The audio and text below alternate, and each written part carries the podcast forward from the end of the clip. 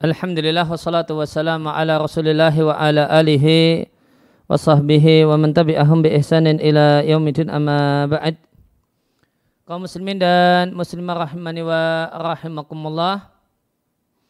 Kembali kita lanjutkan ya, kajian kita dalam tema uh, terapi penyakit galau dari buku Ilajul Humum karya Syekh Muhammad uh, Syekh Muhammad Saleh Al-Munajid hafizallahu taala. Kita sampai pada halaman 15 terapi yang ke-10 disampaikan oleh penulis dan di antara faktor yang bisa mengusir al-hamma wal qalaqa ya kegalauan dan kecemasan adalah antusias untuk melakukan hal yang manfaat dan mengumpulkan pikiran, menyatukan pikiran, memfokuskan pikiran seluruhnya untuk perhatian dengan aktivitas hari ini, al-hadir saat ini. Eh, kemudian memutus pikiran, mengkat pikiran untuk tidak ihtimam perhatian dengan waktu yang akan datang, tidak pula uh, ya, memutus pikiran dari kesedihan tentang sesuatu yang telah terjadi.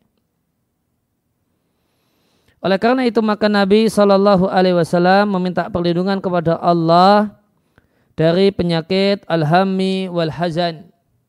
Dari dua penyakit ya, psikologi penyakit kejiwaan yaitu alham wal hazan. Ya, galau cemas ya, khawatir dengan sesuatu yang belum terjadi wal hazan dan dipenjara oleh masa lalu dengan kesedihan-kesedihan dan hazan terhadap perkara yang sudah berlalu, yang tidak mungkin dikembalikan dan tidak mungkin diperbaiki. Walham dan kalau dengan sesuatu yang belum terjadi. Alladhi yahdus bisababihi yang akan ter, akan terjadi dengan sebab alham al khawfu kekhawatiran di masa depan. Fayakunu al abdu ibna ibna yaumihi maka kiat supaya tidak menjadi orang yang dihantau uh, uh, terpenjara oleh masa lalu dan tidak menjadi orang yang cemas dengan masa depan adalah menjadi ibna yaumihi. Menjadi orang yang fokus dengan apa yang sekarang. Sebagai step dan langkah menuju apa yang akan datang. Namun jangan ya, sibuk dengan apa yang akan datang dan sibuk mikir-mikir namun tidak ngapa-ngapain. Ya, ya jema'u jiddahu dia kumpulkan kesungguhannya dan rajinnya untuk memperbaiki hari itu dan waktunya saat itu. Ya, memperbaiki harinya dan waktunya saat ini. Fa'ina jam al-qalbi maka mengumpulkan hati, memfokuskan hati ala dalika untuk kegiatan hari ini yujibu takmil al-a'mali. Nanti akan menyebabkan dan membuahkan takmil al-a'mal melakukan aktivitas secara sempurna. Melakukan aktivitas hari ini secara sempurna. Dan jika orang itu sibuk dengan aktivitas hari ini maka ya bihi. Maka sibuk dengan aktivitas manfaat hari ini maka seorang hamba itu akan terhibur.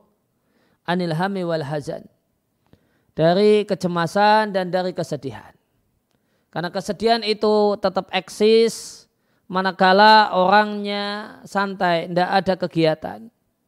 Namun sedih itu mudah hilang jika orang itu sibuk dengan aktivitas yang manfaat setelah musibah, kehilangan, meninggalnya orang yang dicintai, kemudian cuma duduk termenung, maka yang terjadi adalah sedih yang berkepanjangan. Namun jika setelah kehilangan orang yang dicintai sibuk dengan kegiatan yang manfaat, ya, baca Al-Quran, kemudian ya, ikut pengajian atau kemudian beres-beres rumah dan sebagainya, maka kesedihan akan cepat hilang. Karena kesibukan dengan hal yang manfaat itu jadi hiburan yang menghilangkan kesedihan. Oleh karena dan Nabi Shallallahu Alaihi Wasallam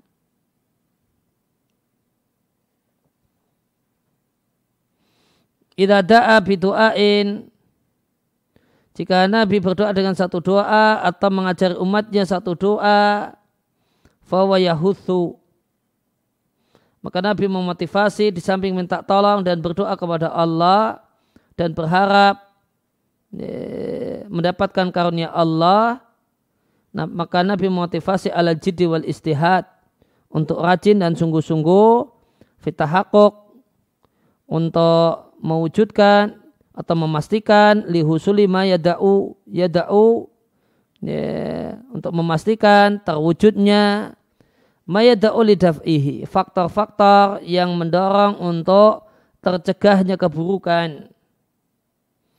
Li'anna du'a muqaranun lil amali. Karena doa itu harus bergandeng dengan ya dengan amal dengan melakukan aktivitas yang mewujudkan isi kandungan doa. Fal abdu maka seorang hamba bersungguh-sungguh melakukan hal yang manfaat baginya di dunia menurut di dunia uh, fitini wa dunia. Manfaat secara agama dan manfaat secara dunia.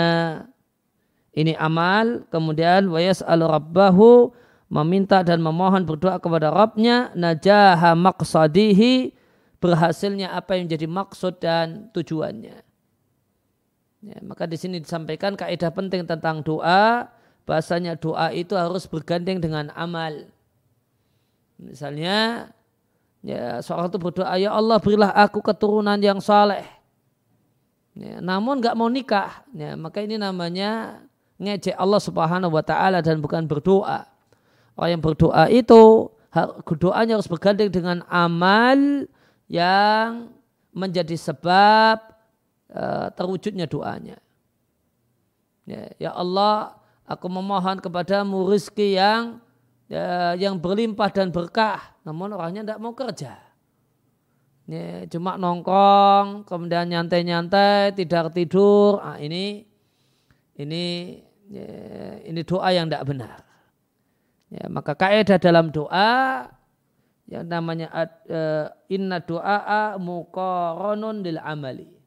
Doa itu harus digandeng dengan amal yaitu mengamalkan hal yang manfaat. Maka tadi sama dengan kalimat selanjutnya. Al-abdu yajtahidu fima yanfa'uhu fid dini wa dunya. Ah, ini amal. Ya, contohnya tadi kerja. Ya, ya keluar rumah kerja. Uh, kemudian wa isailu rabbahu najaha maqsadihi. Dia, dia berdoa minta kepada Allah agar sukses apa yang jadi maksudnya. Ya, uh, kemudian dia berdoa minta kepada Allah rizki yang barokah rezeki yang berlimpah dan barokah.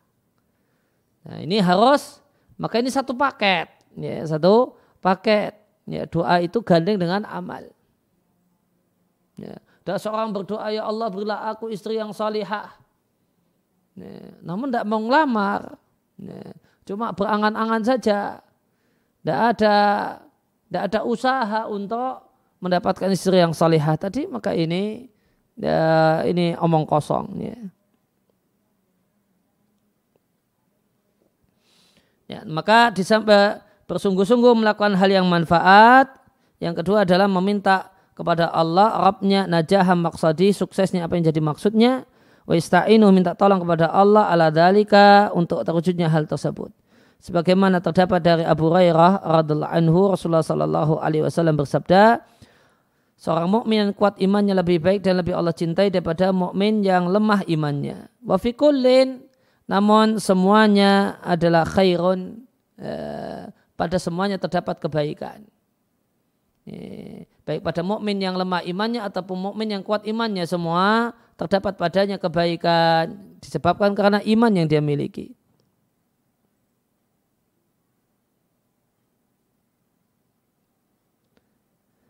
Ya, ihris ala mayan fauka antusias untuk melakukan hal yang manfaat. Ya, cukup di, uh, cukup sampai di sini tidak.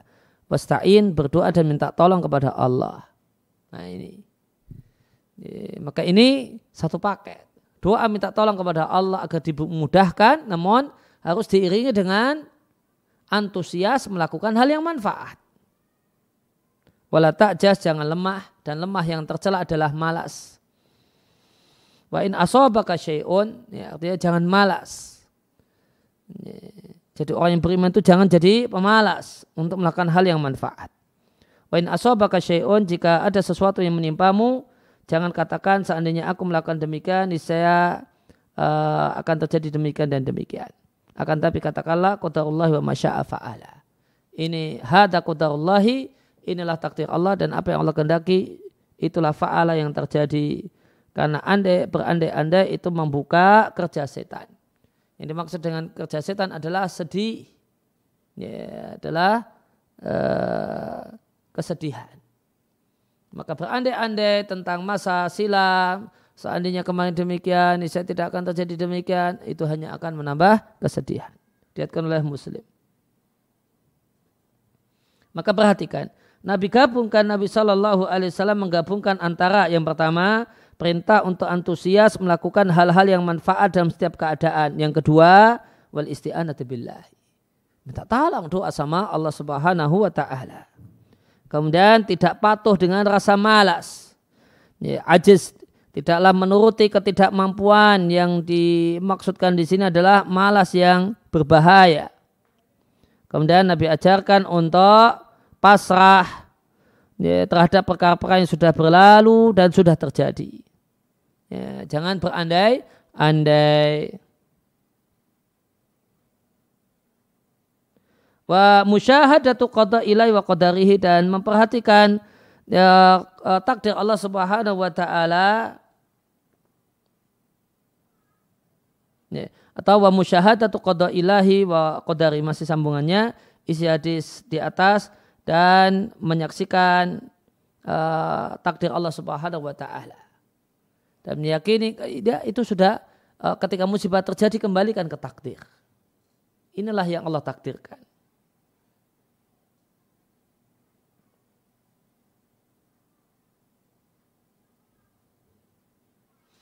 Waja'ala waja'lul umuril qismaini dan dijadikanlah perkara itu dua bagian.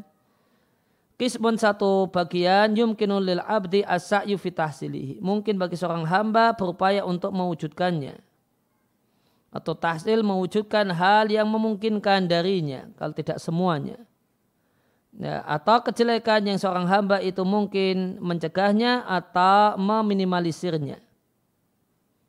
Maka untuk perkara semacam ini seorang hamba adalah menampakkan jeripayahnya di samping wayasta'in minta tolong kepada sesembahannya. Kemudian yang kedua, qismun layum kinu fihi dhalik. Perkara yang tidak mungkin demikian. Karena sudah terjadi. Fahada nggak mungkin diperbaiki, nggak mungkin dicegah. Kenapa sudah terjadi? Fahada yatma'inu lahu al-abdu maka hendaklah seorang hamba merasa tenang, ridho dengan takdir Allah dan pasrah. Walau ibatan tidaklah diragukan bahasanya memperhatikan kaidah ini. Ya, itu menjadi sebab gembira hilangnya galau dan ya, kecemasan. Dikutip dari Wasail Mufid lil Hati Sa'idah karya Ibnu Sa'di. Ya, maka uh, hadis di atas mengajari kita untuk membagi perkara itu menjadi dua bagian. Pertama adalah perkara yang manfaat yang bisa sempurna kita dapatkan atau ya, ya, perkara tersebut uh, atau bisa kita mewujudkan semaksimal mungkin yang bisa kita wujudkan. Tahsilu mayumkin minhu. Kita bisa mewujudkan yang mungkin untuk diwujudkan. Ya enggak 100% namun bisa 50%, bisa 60% wujudkan. Kemudian satu kejelekan yang kita bisa mencegahnya atau meminimalisirnya. Nah, dan ini untuk hal-hal yang belum terjadi. Apa yang dilakukan oleh seorang mukmin? Ya, kerahkan ya, daya upaya untuk mendapatkannya. Namun ingat, jangan hanya ya, semata-mata bersandar kepada upaya dan usaha. Namun, wasta'inu bima'budi. Doa. Tidak sama Allah. Maka doa, namun doanya plus usaha. Usaha, namun usahanya plus doa. Ini hal yang mungkin untuk bisa kita wujudkan. Kemudian yang kedua, hal-hal dalam kehidupan kita yang tidak mungkin sudah kita wujudkan. Ini, sudah terjadi. Ini, apa, nasi sudah jadi bubur. Nah, maka kalau untuk hal-hal yang sudah nasi sudah jadi bubur, ya, maka jadilah ya, bubur yang enak. Maka buatlah bubur itu buat bubur yang enak. Nah nasi yang sudah jadi bubur ini gimana supaya jadi bubur yang enak? Pasrah, tenangkan hati, pasrah dengan takdir Allah Subhanahu Wa Taala. Yakinlah bahasanya pilihan Allah yang terbaik. Ya, percayalah bahasanya dalam apa yang Allah timpakan pada kita ada hikmah dan manfaat. Ambil itu. Ya, jadikan dia bubur yang enak dengan mengambil hikmah yang terjadi di balik musibah yang tidak diharapkan. Halaman 16. Maka hadis yang telah disebutkan menunjukkan usaha untuk menghilangkan sebab yang mendatangkan kegalauan dan mengupayakan sebab yang mendatangkan kegembiraan. Padahal keadaan hal itu caranya dengan melupakan apa yang telah uh, mamadha alim minal makari, hal-hal yang tidak disukai yang madha yang telah berlalu, yang tidak mungkin dikembalikan. Dan menyadari bahasanya menyibukkan pikiran dengannya adalah satu hal yang ya, sia-sia dan satu hal yang muhal mustahil. Sibuk dengan apa yang telah terjadi, kemudian berandai-andai, itu adalah humkun, itu kedunguan.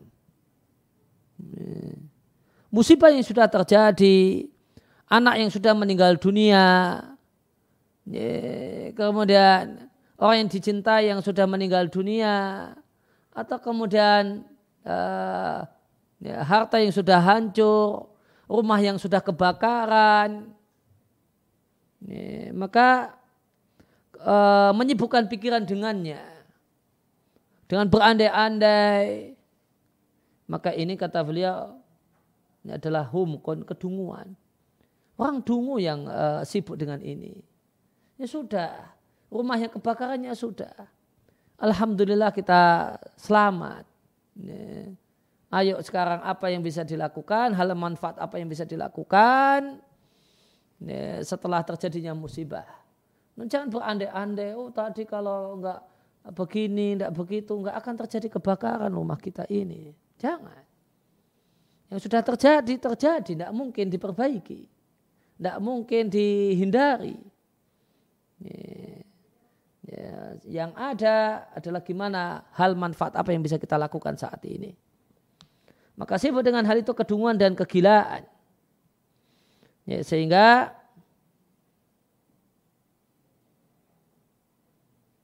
fayujahidu qalbahu lawan hatinya untuk memikirkan hal yang telah terjadi. Demikian juga lawan hati untuk cemas, terlalu cemas dengan apa yang akan terjadi mimma yatawahamuhu yaitu sangkaan-sangkaan yang mungkin terjadi. Min fakrin berupa kefakiran udah berandai-andai andai-andai ini kalau ayahku meninggal dunia ya, saya makan apa gitu. Khaufin ketakutan atau hal-hal yang tidak disukai yang lainnya yang dikhayalkan akan terjadi di masa depan kehidupannya maka hendaklah seorang muslim menyadari anal umur al mustaqbalata. Bahasanya perkara masa depan itu majhulun, gelap. Masa depan itu gelap. Ini tidak diketahui. Tidak diketahui maya kaufiha apa yang akan terjadi di masa depan. Apakah kebaikan ataupun kejelekan. Apakah terwujud uh, amalin. Ya, ya, hal yang diangankan. Atau alamin ataukah hal yang menyakitkan. Dan masa depan yang gelap itu ada di tangan Allah dat yang maha perkasa lagi maha bijaksana. Laisa biyadil ibad minha syai' maka hamba itu tidak punya tidak mampu melakukan apa pun kecuali asa'yu berupaya untuk mewujudkan kebaikannya dan mencegah bahayanya. Wa ya'lamu al-abdu dan tidaklah seorang hamba mengetahui dan menyadari jika dia ya,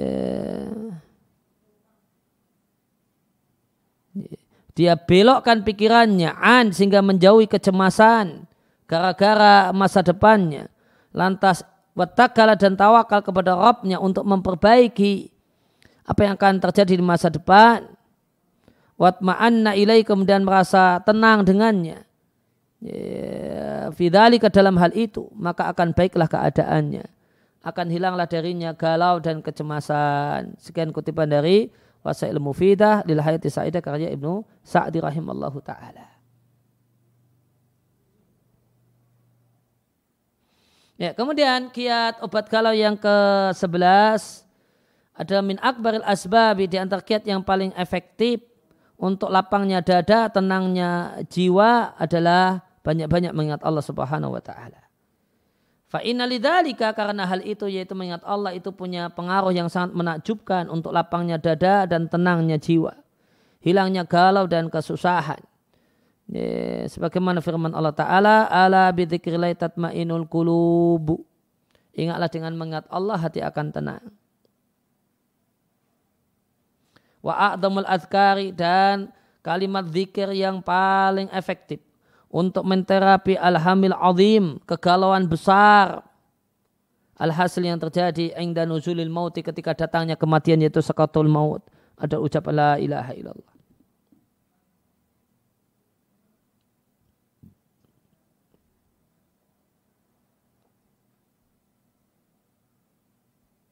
Sebagaimana diceritakan oleh uh, wadalika lamma hadasa bi atolha dan hal tersebut tatkala Tolha bercerita kepada Umar radhiallahu anhu.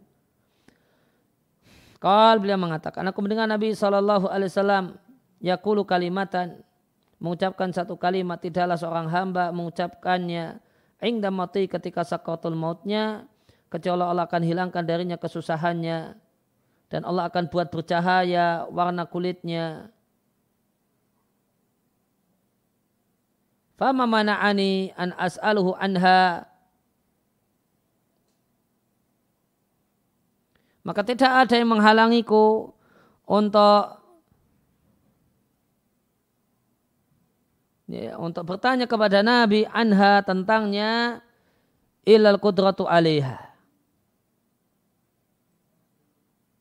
Hatta mata. Ini ini kalimat yang tidak jelas maknanya kemampuan sampai beliau meninggal dunia. Kalimat yang tidak jelas ya. Faqala lahu Umar maka Umar kemudian mengatakan kepada Tolha. Oh, Sungguh aku mengetahuinya. Faqala lahu Tolha. Tolha kemudian bertanya, wa mahia apa kalimat itu? Faqala lahu Umar maka Umar kemudian berkata kepada Tolha, apakah engkau mengetahui kalimat dia adalah a'dhama min kalimatin Ya, apakah engkau mengetahui ada satu kalimat yang lebih agung daripada kalimat yang Nabi perintahkan pamannya untuk mengucapkan kalimat tersebut? Yaitu la ilaha illallah. Talha mengatakan, hiya wallahi hiya. Itu kalimatnya, demi Allah itu kalimatnya. Uh, mungkin tadi fama mana ini an as'alahu anha ila kudrah alaiha. Uh, tidak ada yang menghalangi untuk bertanya kepada Nabi tentang apa itu kalimat. Ila ya kecuali adanya kemampuan untuk menanyakan kalimat itu ah nanti nanti besok bisa nanya ternyata hatta mata sampai Nabi meninggal dunia hanya belum sempat menanyakannya kemudian Umar mengatakan ya itulah la ilaha illallah maka Nabi sampaikan siapa yang mengucapkan la ilaha illallah ketika sakaratul maut Allah hilangkan kesusahannya dan Allah akan buat bercahaya ya, warna kulitnya dan wajahnya ini menunjukkan uh, manfaat penting dari zikir la ilaha illallah. Kemudian halaman 17, kemudian uh, terapi yang ke-12 adalah aluju ila salati. Ada memanfaatkan salat ya, sebagai obat galau. Ya, sebagaimana firman Allah Ta'ala wasta'inu bisabri wassalati. Mintalah tolong untuk beresnya urusan Anda. Termasuk di antaranya adalah kecemasan jiwa. Adalah dengan bersabar menghadapi masalah. Kemudian yang kedua mengerjakan salat. Dari Hudzaifah beliau mengatakan dalam Nabi Shallallahu Alaihi Wasallam, Ida hazabu amron jika ada satu perkara yang menyusahkan beliau, salat maka Nabi mengerjakan salat. Datang Abu Dawud. Kemudian kiat yang ke-13 di antara hal yang menghilangkan kegalauan, juga menghilangkan kegalauan adalah jihad di jalan Allah. Sebagaimana sabda Nabi Ali Shallallahu Wasallam adalah kalian jihad di jalan di, di jalan Allah Taala Karena jihad adalah salah satu pintu surga dengannya Allah menghilangkan al-hamma wal ghamma, kegalauan dan kerisauan. Diatkan Imam Ahmad dari Abu Umamah dari Abdullah bin Samit radhiallahu anhuma. Kemudian kiat yang ke-14 adalah at-tahaddusu bin ni'amilai al-zahirati wal batinah. Menceritakan nikmat-nikmat Allah yang nampak ataupun yang tersembunyi. Karena mengetahui nikmat dan membicarakan nikmat itu mencegah kegalauan dan kecemasan dan memotivasi seorang hamba untuk bersyukur. Yang syukur merupakan derajat yang paling tinggi dan yang paling tinggi. Meskipun hatta sampai-sampai meskipun seorang hamba dalam kondisi fakir atau sakit atau bentuk-bentuk eh, bencana-bencana yang lainnya. Maka jika dia bandingkan antara nikmat Allah pada dirinya yang tak terhitung dan tak terhitung dan hal yang tidak dia sukai yang menimpanya, lam yakunil makruhi ila ni'amin nisbatun. Maka kesusahan yang dia derita dibandingkan nikmat yang demikian banyak Allah berikan ternyata tidak ada apa-apanya. Bahkan hal yang tidak disukai dan berbagai macam musibah yang ditimpakan uh, yang Allah timpakan pada seorang hamba, lantas hamba itu menunaikan tugasnya yaitu bersabar, ridho dan pasrah, maka hanat wa ta'uha. Maka beban berat musibah tadi akan jadi enteng. Wa khafat mu'natuha maka beban beratnya itu akan jadi enteng.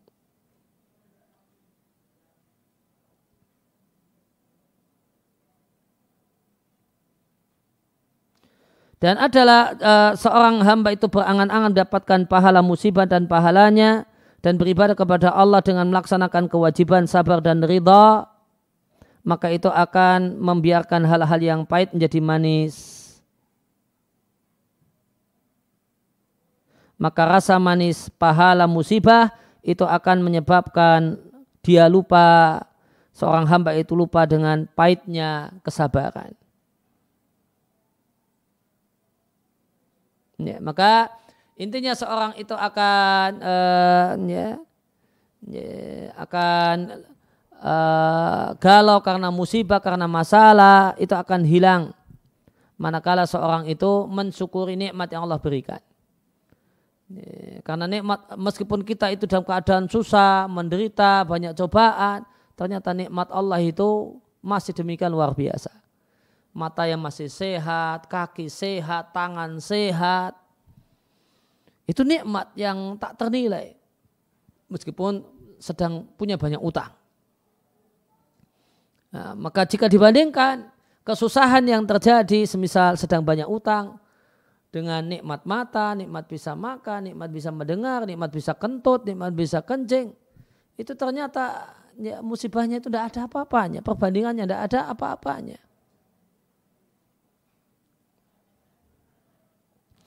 Nah gimana supaya orang itu bisa bersyukur? Hilang galau itu kiatnya bersyukur.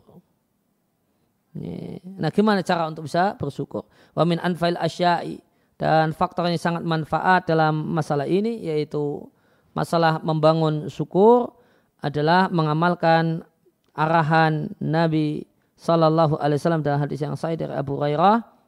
Rasulullah Sallallahu Alaihi Wasallam bersabda, "Ungduri ilaman huwa asfala minkum." Lihatlah orang yang di bawah kalian.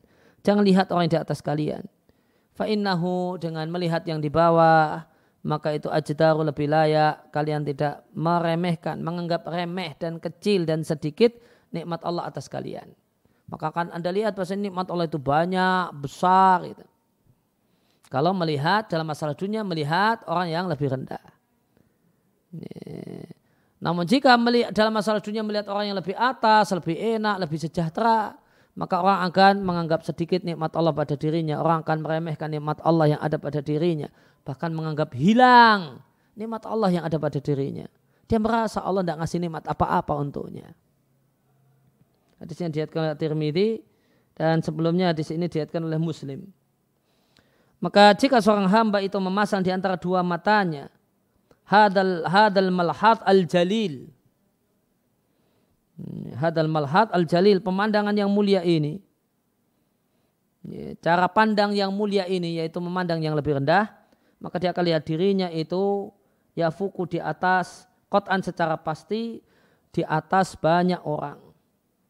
fil afiyah dalam masalah kesehatan, watawabi'ah dan uh, derivatnya. Dalam masalah rizki dan derivatnya, mahma balagat bi al-halu, betapapun menderitanya dirinya. Betapapun susah keadaan dirinya. Itu kalau cara pandangnya melihat ke bawah, dia akan lihat bahasanya uh, dia itu lebih beruntung daripada banyak orang. Sehingga hilanglah cemasnya, galaunya, risaunya, bertambahlah gembiranya, uh, irtibat rasa senangnya dengan nikmat Allah. Yang dalam nikmat-nikmat tersebut dia lebih unggul daripada yang lainnya. Ya, daripada orang-orang yang di bawahnya dalam masalah nikmat-nikmat itu. Halaman 18. Wa kulama ta'amulul abdi dan jika seorang itu semakin lama merenungkan nikmat-nikmat Allah yang nampak dan yang terlihat, yang uh, nikmat agama dan dunia ra'a rabbahu ya. maka dia akan lihat bahasanya Allah telah memberikan kepadanya kebaikan yang banyak dan telah mencegah darinya kejelekan yang berbilang wala syakka dan tidaklah dilakukan anna hada bahasanya kesadaran ini itu akan mencegah kegalauan dan kecemasan dan menyebabkan al-farah wa surur gembira dan senang, rasa gembira dan senang. Ya, demikian yang kita ya, pelajari, kita kaji kesempatan uh, kali ini. Mudah-mudahan bermanfaat untuk uh, saya pribadi dan Bapak dan Ibu sekalian. Wassalamualaikum ala nabiyina Muhammadin wa ala alihi wa wasallam. Wa ruda'ana alhamdulillahi rabbil alamin. Subhanakallahumma wa bihamdika asyhadu an la ilaha illa anta astaghfiruka wa atubu ilaik.